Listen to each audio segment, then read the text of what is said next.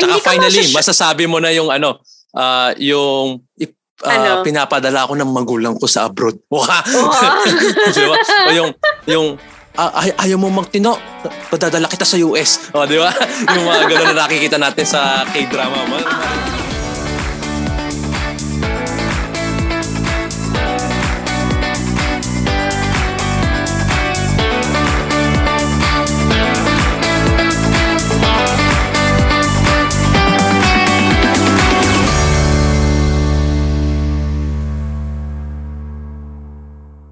Welcome back to our channel. Good evening. So, ano ba ang Morning, naisip nating, oh yan, good morning sa'yo sa Canada. Yan. At good evening Yeah. sa mga ta- taga-Pilipinas. Yan. Yan.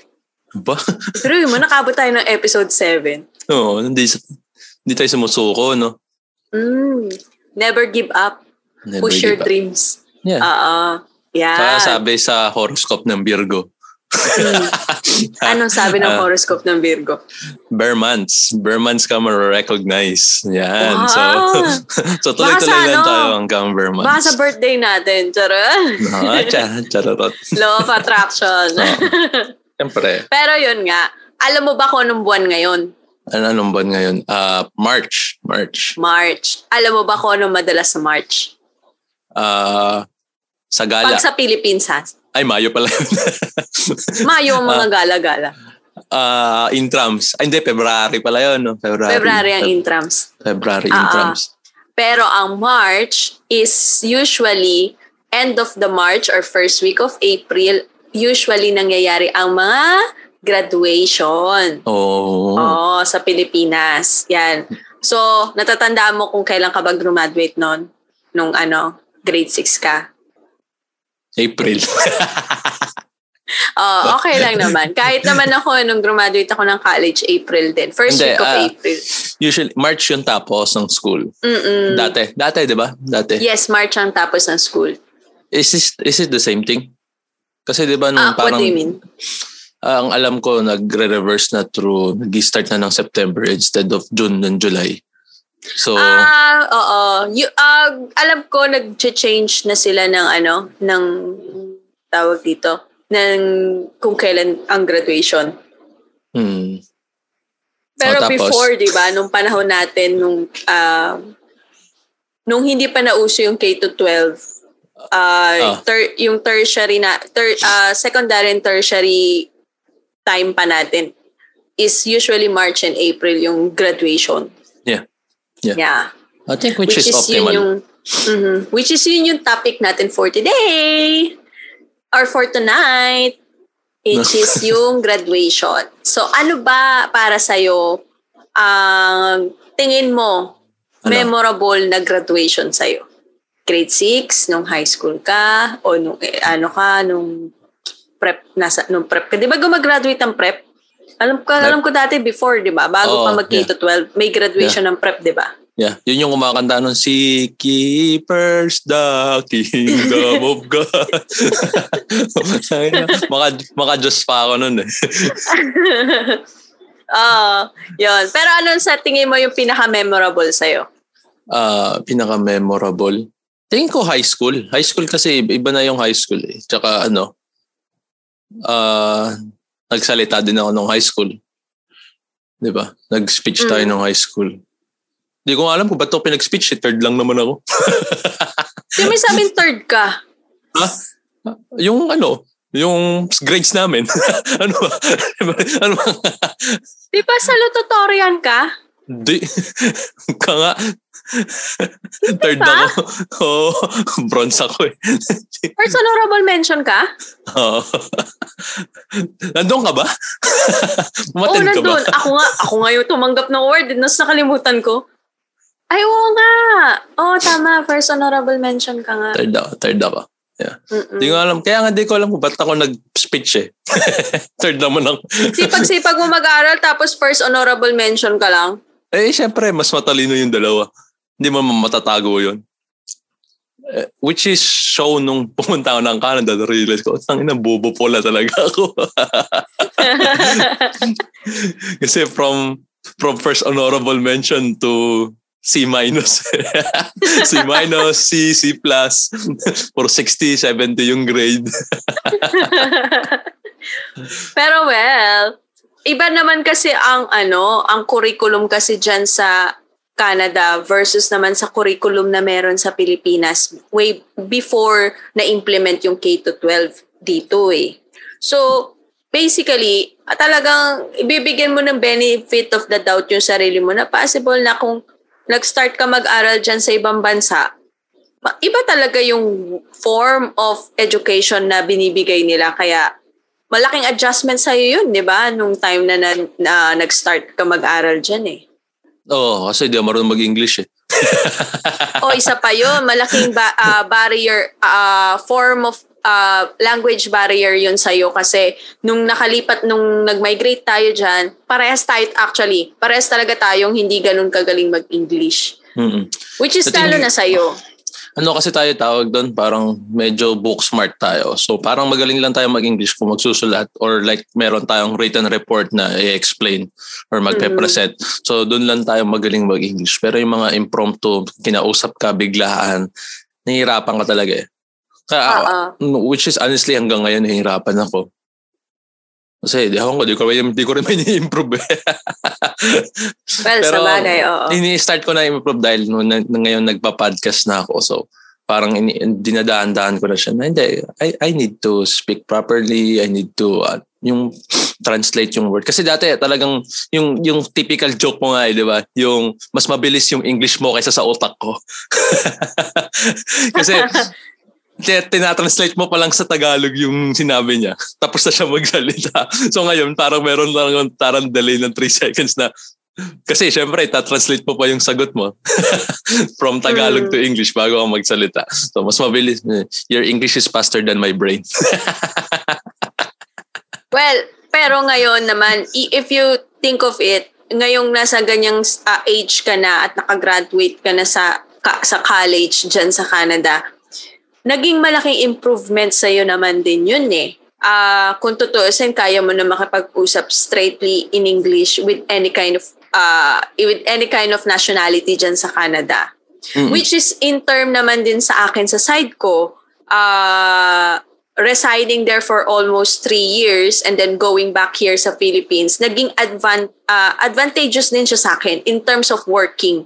Kasi sa work naman, nagamit ko talaga yun. Yung, yung training na nangyari sa sarili ko noong time na natuto akong magtrabaho dyan, na kailangan mo makipag-usap sa iba't ibang foreigners, sa iba-ibang nationalities.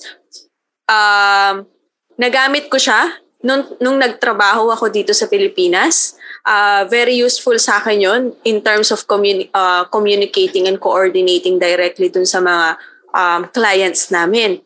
Hmm. Uh, ngayon lang medyo nag-die down kasi syempre nung, nung iba na yung work ko, so naka-focus na ako sa mga Filipino talaga. So usually hindi na talaga ako masyado nag-English. Ang English yeah. ko na nga ngayon, barok na. Paano? Kasi yung mga... Hindi na train na. Yep. Hindi na ako natitrain kasi yung mga boss ko ngayon, hindi sila literally marunong mag-English. Hmm. So, English Carabao din yung ginagamit nila. So, kailangan kong mag-join in dun sa ano nila. Kasi minsan kapag ka nag english ako tapos hindi nila nagigets yung words, nanono choice ako kundi i, i, i, parang i-level down yung term of um, communicating ko sa kanila para lang ma- mag-match kami, yung mga hmm. ganon. Hmm. But in terms of ano, um, the, Alin? tawag dito, okay. Uh, High school? Hindi mo kasi ako tinanong eh kung anong, fi- ah. anong pinaka-favorite oh, kong graduation. Oo, oh, anong favorite mong graduation? Siyempre college. College? College, bakit? oo. Bakit ako, bakit mas memorable sa akin ng college kaysa sa high school? Um, I'm happy na may, uh, may yung mga high school friends ko is high, friends ko pa din. Specifically mm-hmm. sa uh, um, dahil kay JM. But para kasi sa akin, hindi ako ganun ka-close, literally talaga. Yung sobrang close na close, yung ganun. Yung mm. kumbaga para masasabi mo talagang best friend mo sila, ganyan. Yeah. Yon. Kaya para sa akin, hindi memorable yung high school. I, I, I'm thankful for whatever to, memory na meron ako sa kanila.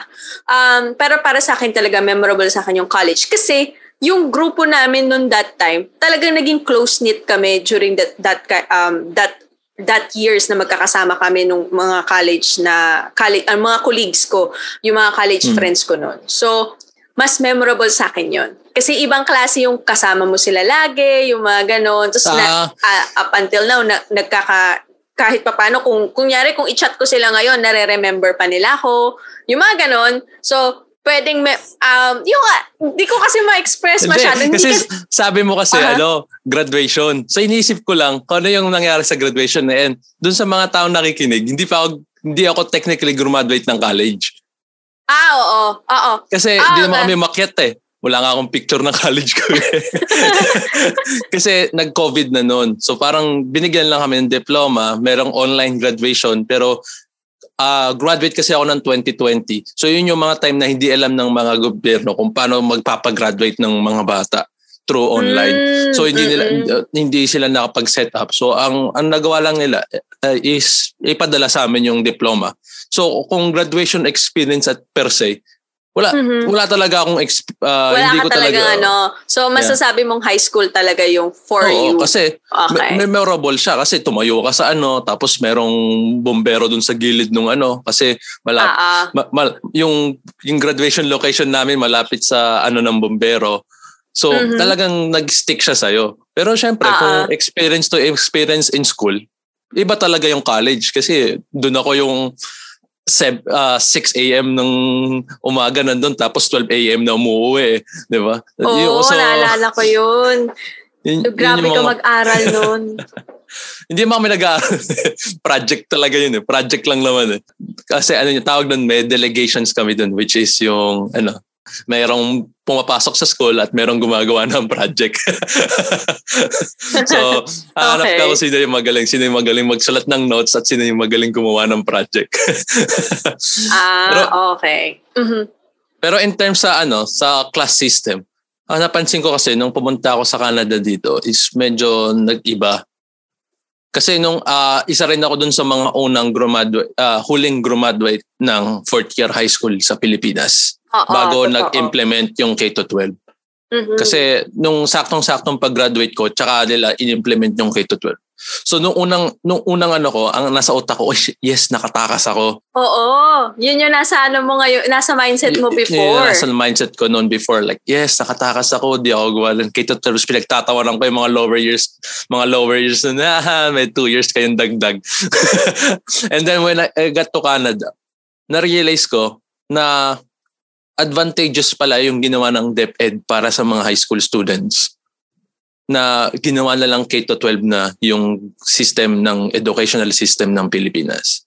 Kasi na-realize ko na uh, sa outside world, ang tingin ng mga uh, mga ibang countries dun sa educational system natin is mababa.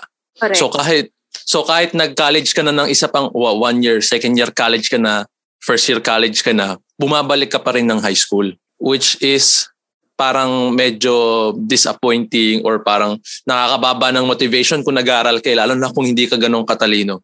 Kasi mm. parang kung yung mindset mo na sa utak mo na magbabayad na naman ako or mag-aaral na naman ako, tat, isang taon, isang taong pag-aaral na naman tapos high school uli, tapos nasa college ka na, medyo parang nakakalungkot din siya isipin. Ang advantage sa akin noon kasi kakagraduate ko lang tapos nakarating na ako dito. Hindi na ako nag-take ng college. So, it's just matter na nag-take lang ako ng another two years in high school. Yun. Anong ano, nung Alin, time no? na dumating ka dyan, ay tayo dyan, nung dumating, dumating tayo dyan, at tapos um, sinabi sa'yo na uh, kailangan mong bumalik ng high school because your, your units or yung units ng mga subjects na na-complete mo sa four-year high school mo sa Pilipinas is hindi enough? Uh, nung una kasi, ang feeling ko talaga, parang baka ma-out of place na ako. Kasi mm-hmm. nung, di naman sa ano, nung high school kami, inasar nila akong tanda kasi ako yung matanda sa sa classroom eh. Mm-hmm. Kasi ako yung nag, nag, nag-stop ng isang taon. So, parang nung, nung, nung nausap ko, iniisip na nila kung sa Pilipinas, tinatawag na nila akong matanda dahil ako yung pinakamatanda. Baka pagdating ko ng high school, parang ano na yon 2 to 3 years below na sa akin yung mga tao na yon So talagang ako na yung pinakamatanda dun sa lugar. And then, nung pagdating ko kasi, na-realize ko na yung binigay sa aking school kasi na, parang na, na-realize din ng nung, nung nag, nag-estimate sa akin na hindi ako ganun din kagaling mag-English. Mhm. So medyo binand niya ako doon sa mga, parang bigyan nila ako ng option sa schools na medyo uh, wholesome and community-based para sa mga Pilipino. Which is kind of good. Oh. There's also like, uh, there's like pros and cons on that one. Kasi yung pinaka-pros nun medyo nag-fit in ako agad kasi maraming Pilipino.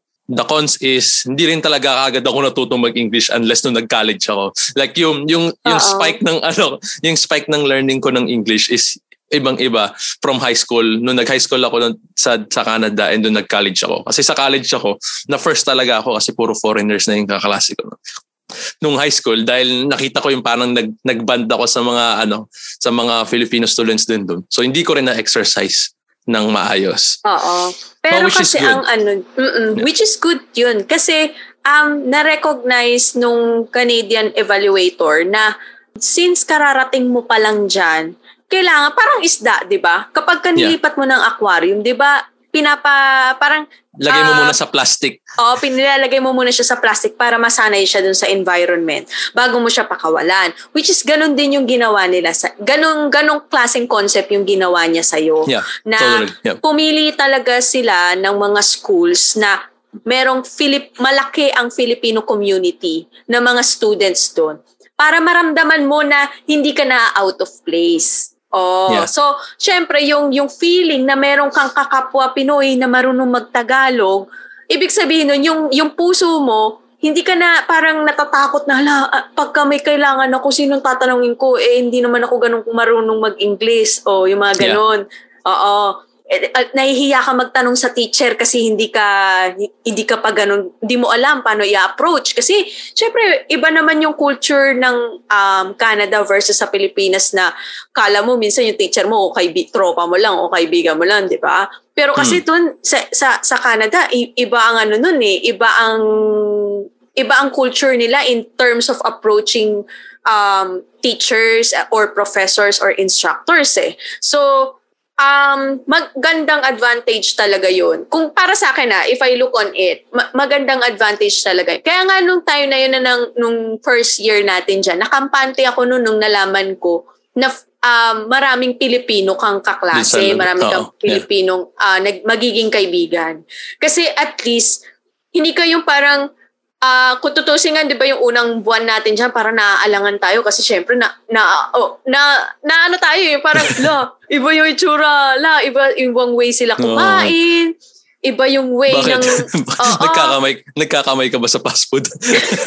Hindi. Pero kasi 'di ba, iba yung itsura eh. May mga self-service counters, yung mga ganun na sa Pilipinas hindi ka hindi ka sanay na ganun na 'di ba?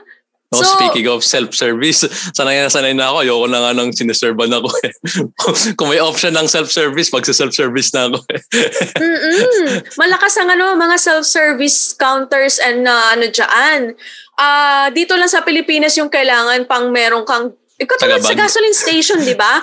Sa gas dito sa Pilipinas, isang best example 'yun eh. May mga gasoline boys pa na tutulong Hmm. sa kung para isaksak yung ano, ang tawag doon? Ang tawag doon? ano, pump, gas pump. Pump, gas pump. Oh, 'yun. Na ilalagay doon sa sasakyan. Sa ibang bansa wala nang ganun, self-service 'yun. Ah, Na- meron ah. May- merong ibang places Yeah, pero meron. Yeah. mostly of the gasoline stations ikaw talaga gagawa no ikaw maglalagay ng sariling ng nung gas pump doon sa sarili mong sasakyan ikaw din magbabayad ng sarili mo doon So saglit lang. Kasi sinusundo na ako ng Panginoon dito. Tatakpan ko lang ano. ay oo oo oo masyadong maliwanag yung bintana mo sige sara mo muna ayan ah So, habang inaantay natin si Ivan na bumalik dun sa podcast, um, i-explain lang namin kung ano yung difference um, ng educational system between Canada and Philippines. So, yon Um, tinatry lang namin a simplehang explanation lang kung ano yung difference nung dalaw, ah, ng dalawang countries pagdating sa edukasyon. Sa, um, sa curriculum, ganyan, or sa history kung bakit ah, kung bakit nagkaganon, yung mga ganyan. So, uh, yung, yung speaking of that, uh, hindi ko alam kung gano'n na rin sa Pilipinas, no, yung way ng K-12 system. So, mm-hmm. so explain ko sa iyo, check mo kung medyo parehas na. Kasi ah, dito, uh, yung certain degree is parang uh, pagdating mo ng grade 6, yun yung parang lower elementary side or yung elementary. And then pagdating mo ng high school, there is yung parang junior junior high school tsaka yung high school, senior high school. And usually yung junior high school is from grade 7 to grade 7 to grade 8 or grade 9. Pero usually pagdating mo ng grade 9, yun yung start na pinag-iisip ka na nung school kung ano yung gusto mong maging for post-secondary. Kasi uh, there's always two roads dito sa Canada. Like yung uh, which is yung university road or like yung college road. So pagdating mo ng grade 9 to grade 10, doon ka na mag grade 9, grade 10, 11 and 12, doon ka na mag-start na mag uh, mamimili na yung science ko pang university ba o pang college? Yung math ko pang university pa or pang college. So kunyari naisip mo, ah gusto kong mag-engineering. Tapos ang engineering ko gusto kong gawin sa sa university kasi gusto ko bachelor's degree. So kung gusto mo maging bachelor's degree, yung mga courses mo nung high school, i-fit in nila for university applications. Tapos, kunyari, ah, naisip mo, ah, ande, gusto ko, gusto ko diploma, okay na sa akin yun. Or maganda, maganda naman yun eh. Kasi mayroon ako naiisip na pathway. Or like may specific ha, katulad ko kasi college ako. So, uh, ar- architectural drafting kasi gusto ko mag-draft eh. Ayoko naman, hindi naman ako yung parang magde-design ng magandang building, mag ano. Mm-hmm. Hindi, hindi ko naman, hindi ko na ano yun. Pero ang focus ko is mag-draft. So, nag, magte-take ka ng mga college courses eh, nung unang dating ko dito, hindi ko na-gets yun. Mm-hmm. Kasi sa Pilipinas kasi, kung I remember, whether it's whether it's says college or university, ano isip natin? Iisa lang. Mm-mm. So, kasi 'di ba katulad nun nung ano ako, College of St. Benilde. Pero bachelor courses din naman yung tinitake mo. So, ang nasa utak ko nun, ah, iisa lang yon sa Kaya nung punta ako dito, ano yung pagkakaiba? Pero dahil ano ako, introverted at hindi ako marunong magtanong ng mga panahong yon uh, hindi ko siya, ano, so sabi ko, ay sige po, uni, uni, uni courses po yung mga iti-take ko. And doon na nag-start ang pagkabagsak ni Ivan sa mga grades niya. Na-realize ko, hindi pala ako ganun katalino. Masipag lang ako. so, ganun na rin ba sa ano, sa sa Pilipinas ngayon na yung estudyante na yung namimili ko ng course nila? Or parang specific pa rin na uh, grade 11 bio kayo, grade 12 chemistry or yung mga ganun? Um, sa K-12 ngayon, uh, meron ka meron silang tatlong track na pipiliin. So, hmm? side pag, A, side B, side C ah. Hindi. Uh, meron sila sa K-12 program ng ano ng ng education system sa Pilipinas, meron no. silang tatlong track. Pipili ka uh-huh. if, if you wanted an academic track, sports and arts track, or TVET track.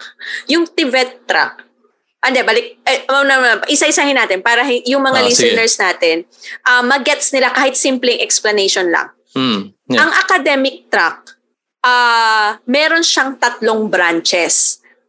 Aba? Yun yung BAM, yung BAM Aquino. is business. BAM! Ep- Aquino. Episode 6 yun. Ah, episode 6 ba yun? Oo. ah, babalik tayo dun eh. Huwag tayo bumalik doon. Huwag tayo babalik. okay. So, balik tayo. Academic track has three branches. The first mm. branch is yung BAM. Business Accountancy Management. Oh, okay. Second branch is yung HES. HES is Humanities, Education, Social Sciences. Oo, malapit kay Heso Cristo. Okay. Third branch is yung STEM. Science, Technology, Engineering, Mathematics. So, um, in that form of three branches ng academic track, ifo-focus nila kung ano yung, kunyari, ikaw na bata ka, um, hmm. gusto mo sana na maging IT Ganyan. No. Or gusto mo maging programmer, yung mga yeah. ganyan. developer or web developer, yung mga ganon. Ang kukunin mong academic track na branch is yung STEM para nakafocus siya sa science, technology, engineering, and mathematics. Kasi yung mga subjects na magfo-focus dun is more on sa side ng technology. So, mm. yun. Okay pala yun. Um, oo, ganun, na, ganun yun yung format niya. Um, yung other, uh, pero ang, ano kasi doon, ang academic track kasi, um, para ka lang niyang pine-prepare para pagdating mo ng college or pagka pumasok ka sa university, uh, tawag dito, parang hindi ka na hindi ka na parang na-OOP na mabibigla ka na, hala, ganito pala yung mga subject ngayon, no. yung mga ganon. Yeah. Wala nang ganon kasi ano na eh, parang sinasanay ka na ng during your senior high school years, yung two years mo as senior high school sa Pilipinas, sinasanay ka na nilang maramdaman mo anong pakiramdam ng maging college student. Kung ano yung mga subjects na hinahandle nila. Ano yung, para yung level of knowledge mo, nandun na, basic knowledge mo, nandun na, nakaready ka na para pagdating mo ng college years, dun sa specific track na gusto mo, example, gumuha ka ng Bachelor of Science in Information Technology, hindi ka na hindi ka na masya-shock, hindi ka masya-shock na, hala, may papagawa ako ng programming ganito, HTML5 na program, ganyan. Oh, so hindi ka naman magugulat na ano na parang wala kang idea. Kasi na, na, na-practice mo na siya during your senior high school years. So, yun yun. Yeah. Ang dalawang track pa, yung iba pang track na meron si Philippines is yung oh. sports and arts track. Ano oh. siya, more on siya nakafocus siya sa mga, kung gusto mo maging future athlete, basketball yeah. player, yung mga ganyan, yon Tsaka yung mga artists, like painters, mga ganyan, yung gusto mag-liberal arts, yung mga ganon. Mm-hmm. Yan. Yung, yung pala, tatanungin ko pa lang yun, eh. sabi ko, saan yung uh, mga yun, artists yun, yun siya. Yeah, yun uh, yun. Okay. Included sa, yung sports and um, arts track, yun yung specialization niya. Nakafocus siya doon. Yung last is yung TVET track. Yung TVET track, specialized subject siya specific siya para ma-sharpen yung skills mo on a specific uh, subject na para siyang ang based dun sa understanding ko ha pero oh. pwede nyo na lang siyang i-research further. For me, no. based on my understanding nung binasa ko yung TVET track, um, para siyang vocational style. Ah. Uh. Oo. Kasi once na natapos mo yung track na yon, makakakuha ka ng certification, pwede ka na mag-apply ng trabaho. Oo, oh, diretso na yun. Oo. So, pag-graduate mo ng grade 12, pwede ka na mag-work. Oo, parang ganun yung dating nung, nung TVET track. Um, and merong mga specific na schools lang or na um, parang mga maliliit na private schools na nagpe-perform ng specialized TVET track. Mm. So, kailangan nilang hanapin yung mga schools hanapin. na yun. Yeah. Oo. Kung gusto nila magkaroon ng specialization. Kasi City Vet Track, meron siyang isang specific na nakita ko, yung, yung specialized subject ng Information Communications Technology. So, yung, yung specialized subject na yon nakafocus siya sa animation and programming. So, kung gusto mo maging animator, yun ang kukunin mong specialized subject hindi ka na mag-academic track. Huwag kang yeah. mas mas pref kung ako ha, kung ako during that kung kunyari ako ngayon na senior high school ako, mas pipiliin kong kunin yung TVET track kaysa yung academic track. Bakit? Kasi ang academic track, broad and general subjects yung ituturo sa'yo. Para lang maging ready ka sa college. Para magkaroon ka na, para maging ready ka sa bachelor degree mo. But on the TVET track, kung parang nagmamadali ka na gusto mo na agad magtrabaho, tapos isasabay mo na lang yung pag-aaral mo, yung Bachelor of Science mo, pwede mong kunin yung TVET track para nakafocus ka sa specialization na gusto mo talagang gawin. Hmm. So yun yung yun yung advantage ng track na yun. Yeah, kasi ang ang dito kasi is parang ang ang idea dito is like ko uh, depende dun sa mga gusto mong courses kasi. Pero yeah, mm-hmm. uh, ano nga yun, yung pagdating pag nag-university ka, uh, medyo broad yung mga i- topic mo ng high school.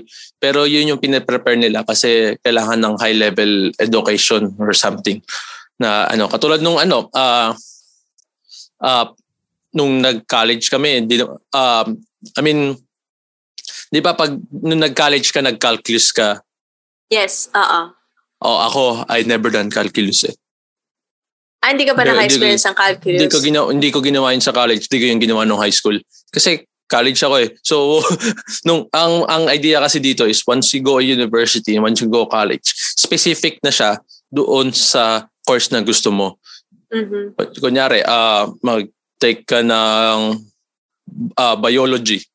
Wala kang Mhm. course na makikita ng uh, about math, about uh, uh, yung mga hard English na nag-aaral ka ng mga movies or ano na mahabang essay na mag- na usapan kasi ang focus nung nung post-secondary is kung ano yung course na iti-take mo. Mhm. So katulad nung sa amin, nung nag-take ako ng architectural drafting, talagang kung ano yung pwede naming uh, applyan as architectural drafter, yun yung mga tinik, yun yung mga major courses namin. Tapos, Mhm. yung mga minor courses namin is just like fundamentals para ma, parang pantulong doon sa mga major courses na ginawa namin. So yung katulad ng major courses namin is yung talagang nag-aral kami ng software, specific software. Parang, kunyari, Revit. Revit lang talaga. Pag pumasok ka doon, puro Revit lang gagawin mo. Wala ka lang iba. Or AutoCAD, puro ganun lang. Once we go in studio, talagang puro design, uh, ba, building compliance, building code, puro yun lang talaga yung naaral mo. So, tapos ang math namin, math namin is very basic fraction plus minus. Kasi yun lang naman kailangan mo eh. Trigonometry. Hindi mo naman kailangan mag-calculus sa ano eh, sa sa ar- architectural design lalo na kung nagda-draft ka lang naman eh. Kasi ikaw na draw, gawa na naman na yung drawing so hindi mo na kailangan magbilang pa ng maayos, di ba?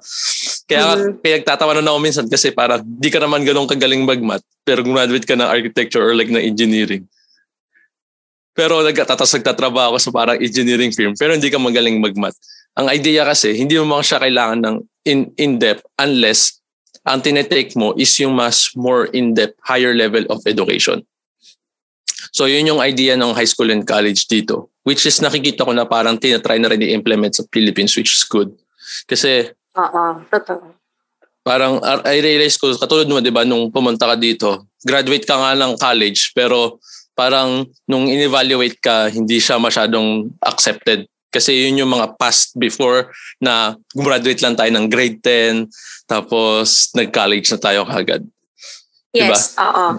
Um, yeah, sa mga listeners natin, uh, gusto ko lang din naman i-share sa kanila na buti na lang naisipan ng Philippines na baguhin yung educational system natin na maging K-12 siya para mag-match siya sa current education system na meron sa iba't ibang bansa. Kasi one best example na is yung sa akin. Um, when we migrated to Canada around 2015, if I remember correctly, sorry, um, na graduate na ako noon ng college. Nakagraduate na talaga ako noon ng uh, ng computer science. Galing pa akong state. Yeah. Oo, nag-work na ako noon. Tapos tsaka tayo nakapag-migrate. Graduate ako ng galing sa State University. Tapos Bachelor of Science degree pa siya.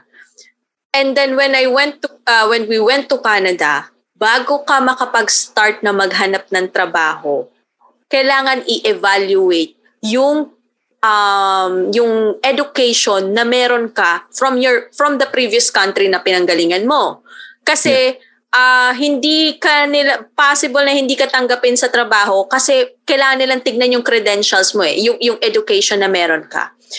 I took the chance, na, I took the time talaga uh, na antayin yung evaluation. Which is, nung dumating yung evaluation ko, alam mo yung, ang hirap kasi parang kinakausap ko pa yung sinatita, di ba, na, ta, papunta, pakipuntahan yung ano, yung university ko, paki-request na ipadala dito sa Canada yung, ano ko, yung transcript, transcript. of records yeah. ko, yung mga ganon, yung proof ng, ano ko, ng honor ko, yung ganyan, lahat-lahat ng ano, ano. Yabang honor. College so, honor. Oh, honor, college. Hindi, pero alam mo, you know, um, during that, uh, mamaya ko na lang sasabihin. Pero, ah, sige. um, uh, pero in during that time, uh, ang tagal bago bago dumating yung evaluation. Kasi pinadala pa ng Pilipinas which is yung state university namin papunta sa Toronto yung ano yung records ko. So umabot yun ng almost one month. And then dumating yung letter which is totoo. Um papakita ko na lang sa video tapos makikita uh, mapapanood naman nila eh. So galing yun sa World Education Services. Yung World Education Services is a non-profit organization na nagpe-perform ng evaluation ng mga uh, immigrants and yung mga transfer students from other countries na gustong mag-aral sa US and Canada. So sila yung nag evaluate kung yung courses na tinake mo is anong level sa side nila, sa US at sa Canada. So basically, parang kinompare nila, chinek nila yung bachelor degree ko, pati yung units na na-cover ko, kung anong level yun sa Canada. Yun yung nangyari. And lumabas dun sa evaluation ko, which is ito. Tara! Papakita ko sa video. Um, sabi ng World Education Services is that the Canadian equivalency of your credential authentication is a secondary school diploma of two years. Yun yung statement. So, basically, lumalabas na yung four-year course ko na Bachelor of Science degree from the Philippines is just a two years course ng college sa side ng Canada. Which is, hin- ibig sabihin nun, mahihirapan ako maghanap ng trabaho kasi ang hinahanap ng mga Canadians doon sa time na yon is four-year graduate. So, just dun ng mga parang sa mga makikinig na, na disclaimer na tatry nilang mag-aral uh, sa ibang bansa. Possible siya, nakapag-aral, uh, nakapagtrabaho din si ate ng as kung ano yung career na tinapos niya. Mm-hmm. Pero ang ang ang idea kasi doon is parang it, this is way back 2015, 2016. Yes. So Oo. 20, 2021 na ngayon, 2022. So marami ng taong mga graduate na eh, start na yung mga mga estudyante na graduate na galing K to 12 nag mag-graduate mm-hmm. na ng college. So, yung idea is na parang pag, pag nagpo-progress na yung educational system ng Pilipinas da up to date na siya sa hindi naman siya up to date, parang in in par, in match na siya sa na pwede na siyang i-distinguish ng ibang mga bansa which is good Uh-oh. kasi which is good talaga. Meron nagkakaroon na tayo ng freedom whether we want to work abroad and then we can also still work in the Philippines at the same time. Kasi yes. nagkakaroon tayo ng maraming options and opportunities the way nung in-increase nila yung uh, educational system ng Pilipinas, which is a very good thing for a progressing country. Yes, correct. Um, sayang lang talaga during my years, no? No. Kung siguro kung umabot tayo during the, na panahon natin, inabutan tayo ng K-12. implement na agad, no? Na-implement agad sana yung K-12 during our years na nag-aaral tayo. Sana nung time na nakalipat tayo sa Canada, hindi na ako nahirapan. Kasi ang hirap, di ba? Inabot din ako ng one and a half year bago ako nagkaroon ng trabaho na pasok dun sa industry na meron yeah. ako. Oo. Umabot ako ng almost one year and a half sa paghahanap na makapasok ako sa isang IT company. Kasi ganun sila ka-strict. And additional is that usually kapag ka-immigrant ka from uh, coming to Canada, kailangan mo ng at least one Canadian working experience bago ka matanggap sa ibang ibang mga companies. So usually talagang makikita nyo na yung mga Filipino immigrants kalimitan pagka dating nila sa Canada or sa US, ang mga trabaho nila mga service crew, mga barista, mga janitor, janitress, uh, swertihan na kung makakuha sila ng position na call center or admin assistants, yung mga ganon. Pero one best example is tayo eh. Nagtrabaho kami talaga as service crew sa iba't sa mga malls at sa mga yeah. um, actually ay yung sa akin is popcorn stand eh sa kainan ako sa food court ako nagtatrabaho noon one year. Yeah. Alam mo yung may times na i-share ko lang din, may times na iniisip ko talaga na graduate ako ng four-year course. Tapos, nagluluto lang ako ng popcorn dito sa Canada. May times na ganun, na, ganun yung feeling ko.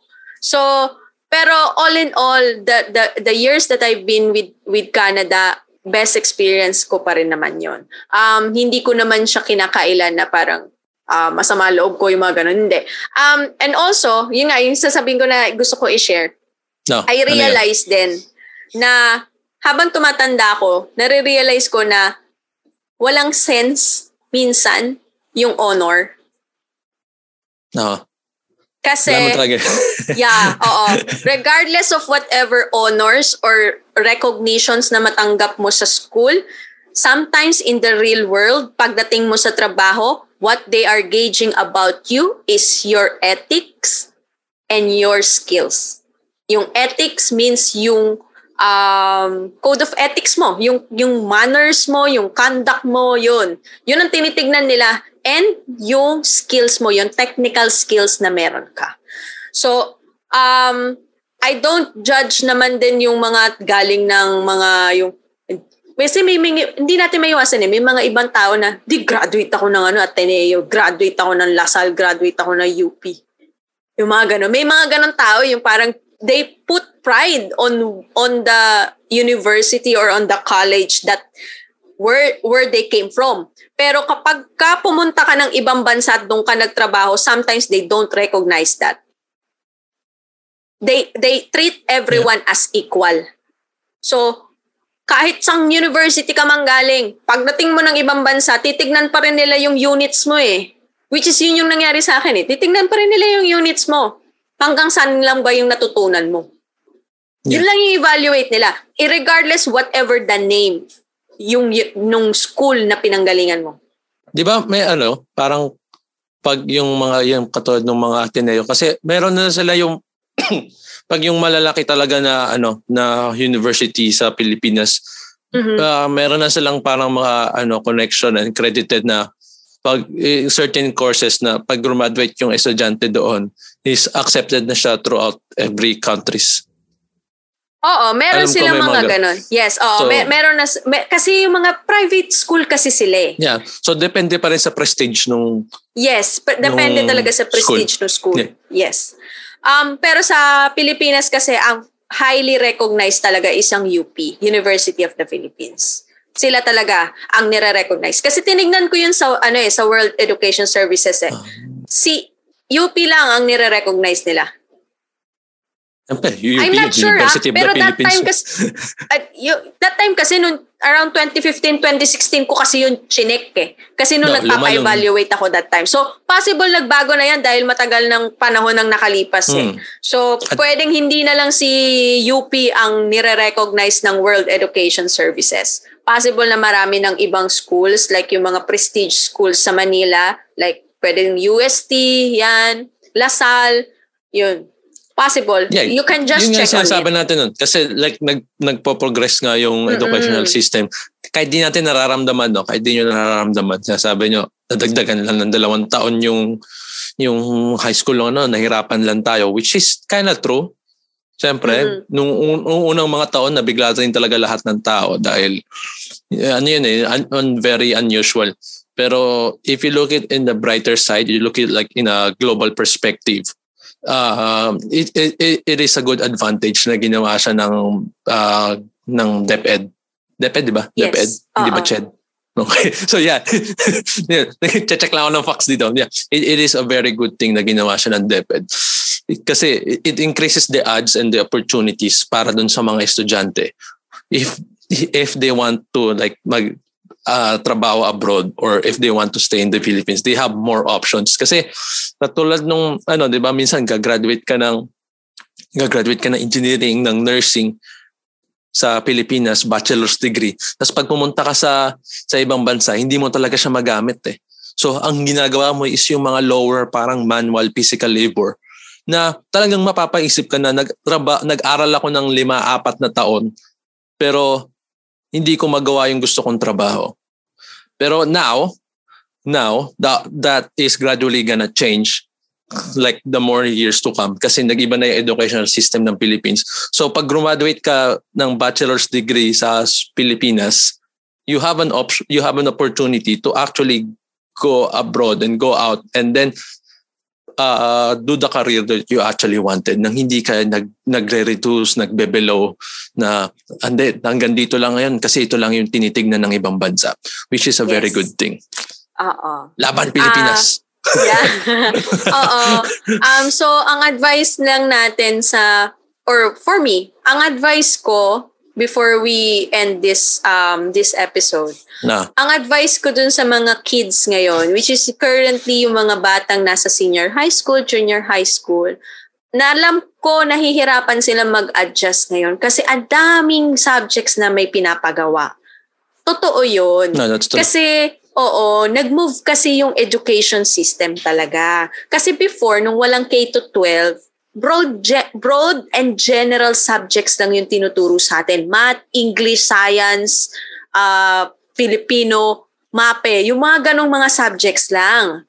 But right now, since nagbago yung system ng edukasyon, iba na yung way kung paano ituturo ng mga teachers sa inyo yung mga subjects, doon sila nahihirapan eh. Kasi kailangan nilang mag-adjust. Marang malaking adjustment sa mga bata yun dahil iba, iba talaga ang ginagawa noon. Um, look on it on a positive side. Kasi beneficial yun sa inyo. Isipin nyo na lang, napakaswerte nyo na nakakapag-aral kayo up until now na may pandemic nakakapag-aral kayo ng maayos. Kahit sabihin natin hindi maayos, like hirap kayo makakuha ng internet connection, yung mga ganyan, minsan nawawalan yeah. kayo ng internet, di nyo naririnig yung sinasabi ng teacher, yung mga ganun. I know the struggles, we understand the struggles, but always look on a brighter future kasi in a global perspective, pag dumating na kayo sa punto na nakagraduate kayo, malaking advantage na galing kayo sa K-12 education system. Kasi on par na yung level of education na natutunan nyo sa ibang bansa. So kahit saan kayo magpunta, kahit magstay kayo sa Pilipinas or magpunta kayo sa ibang bansa, doon kayo magtrabaho and then all of a sudden nagbago isip mo, gusto mong bumalik ng Pilipinas, it's fine kasi yung level of education mo ka-level ng international. So kahit saan ka pwede magtrabaho. Pwede, pwede kahit gusto mo maging transfer student din sa ibang bansa. Like, yung meron yun eh, may mga ganong option, di ba? Yung parang two years magtatra- mag-aaral ka sa France or mag-aaral ka sa Paris transfer uh, student, student ka pa po. Oh, yeah. exchange student ka sa UK, ganon, or sa Australia. Um, yung, ay, Saka finally, masasy- masasabi mo na yung ano, uh, yung uh, ano? pinapadala ko ng magulang ko sa abroad. Wow. diba? O yung, yung uh, ay, ayaw mo magtino, padadala kita sa US. O, di ba? yung mga gano'n na nakikita natin sa K-drama. Ma, uh, ma, ma, ma uh, ano nyo na yan. Kasi pwede ka na talaga mag-aral sa ibang bansa. Pwede na talagang kasi ikaw yung mag-exchange student. Kasi match na yung level ng education system ni Philippines sa ibang bansa. So yun yun. Just think of the brighter future. Huwag niyong isipin, ala, ayoko na to, ayoko na mag-aral. Ang hirap. Hindi ko maintindihan yung math or hindi ko maintindihan yung English ngayon lang yan. Kailangan nyo lang sipag. Sipag lang. Kahit hindi kayo ganong katalino, sipag lang. Tinan nga yung kapatid ko, nakagraduate, sipag lang. Oo. Mm, sipag lang. Kasi di man talaga ako matalino. Na-realize ko yun.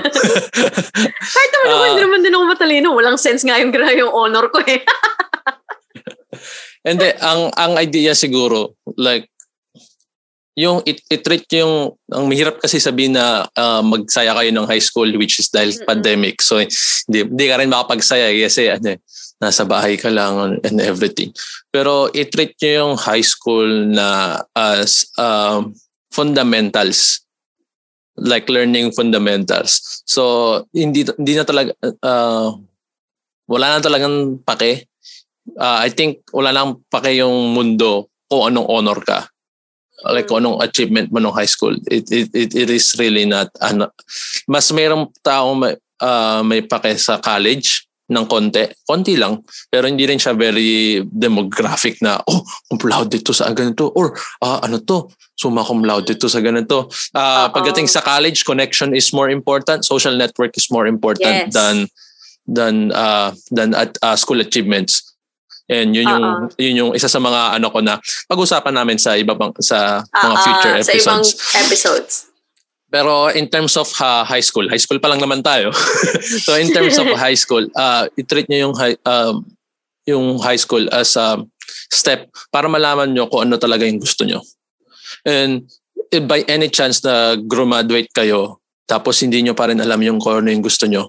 One of the ideas na, na ano ko, na napakinggan ko, I think, di, di ko alam kung saan podcast ko siya napakinggan, pero ang pagkakatanda ko si Ramon Bautista nagsabi nito. so hindi, okay. hindi, hindi to joke ah, pero uh, medyo meron siyang essence na uh, kung graduate ka na ng high school tapos hindi mo pa rin alam talaga kung ano yung gusto mo, mag-take ka ng mga general educational classes, yung mga parang minor electives na ite-take mo for first year and second year college bago ka mag-take ng mga major courses. Mhm. So, ibig sabihin nun, parang ini-explain ni ni Ramon, Ba- Ramon Bauti. Di ko alam kung tama yung pagkakaintindi ko pero this is yung way ng understanding ko nung narinig ko yung, yung sinabi niya. Na parang i-take mo na yung mga electives para pagdating mo sa ano, as much as possible, yeah, i-take mo yung mga electives, yung mga minor courses para pag nalaman mo na talaga kung ano yung gusto mo sa college, hindi ka nagsayang ng dalawa, tatlong taon. Hindi ka nagsayang ng isa, dalawang taon. Kasi iti-take mo pa rin naman siya eh, irregardless eh Mm-mm. pero hindi ka mag hindi ka magsasabi na oh nag, nag nag-take ako ng ano ng 1 to 2 two years ng nursing nag-aral ako ng ng nursing pero di ko naman pala siya gusto. So ngayon parang nagkakaroon ka ng regret, madi-disappoint ka na through college.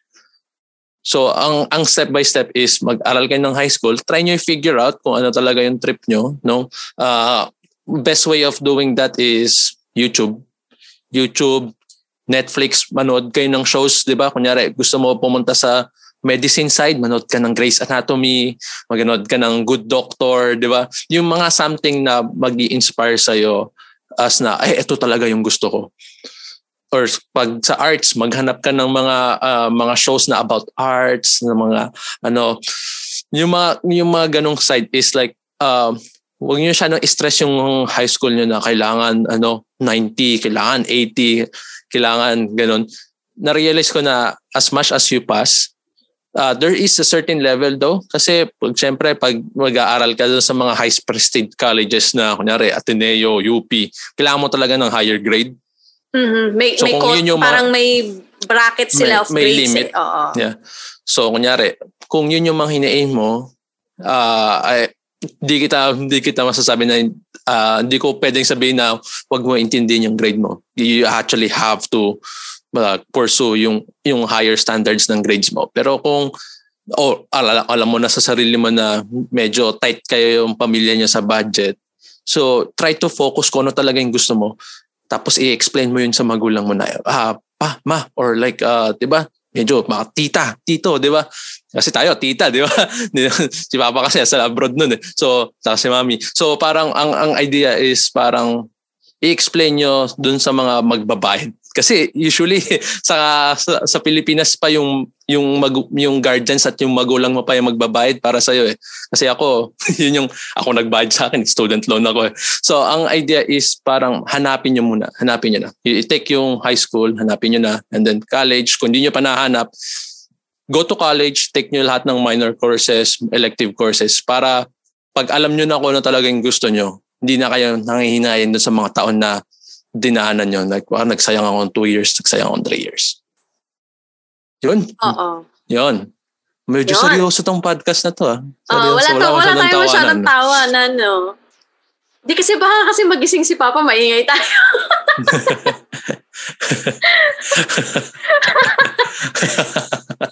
Pero yon um, at least kahit pa paano, sana may natutunan sila ngayon sa episode na to versus do sa previous episode namin. Pero yon so sana may natutunan. natin.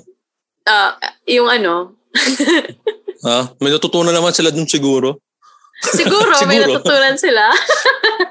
Pero yon um, thank you for listening to us. Kung gusto nyo marinig yung mga tawanan namin at yung mga kasabawan namin, you can check our previous episodes from episode 1 to episode 6. Yan. Um, And tsaka, yeah, Mhm. tsaka ano, no, so, chin- nagtatry din kami ng mga ibang way na baka mas maganda yung puro tawanan or medyo meron sides na Ah, medyo seryoso like this one.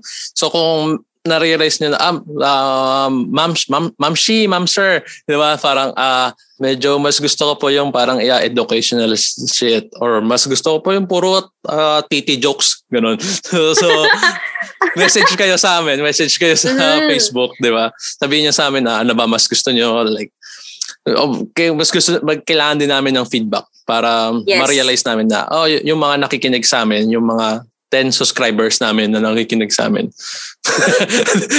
Joke lang. Meron naman, nag increase naman siya, isa-isa.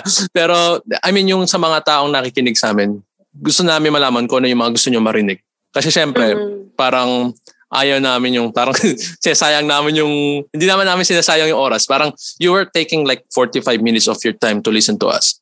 Yes. And then baka hindi nyo rin gusto pala yung naririnig nyo. So message uh-huh. kayo sa amin para malaman namin kung ano yung demographic na nakik- ng nakikinig sa amin. Kung ano yung mga trip nyo. Yun. Yes! Maraming salamat sa pakikinig. Just send us a message at Weekends with Abby and Ivan, our Facebook page. Um, so just message us. Let us know. Let us know your feedback. Um, kung ano yung mga gusto nyo, like kung gusto nyo na ba ng mga seryosong topics, like yung mga ganitong klase, um, kung ano yung mga topics na gusto nyo matutunan from us, or may gusto kayong marinig na um, baka may relate, relatable experiences kami, um, in terms of that certain specific topic. Like katulad ngayon, yung education system, ano yung na-experience namin before nung wala pang yep. K-12 at yung ngayon na merong K-12. Ayan. So, thank you for listening to us on our episode tonight. Pangatlo mo na yun. Ah. Pangatlo mo na yun. pangatlo, thank you ka na to. Maraming salamat. Yeah, Keep on supporting us. Yeah. Bye-bye. Bye, guys.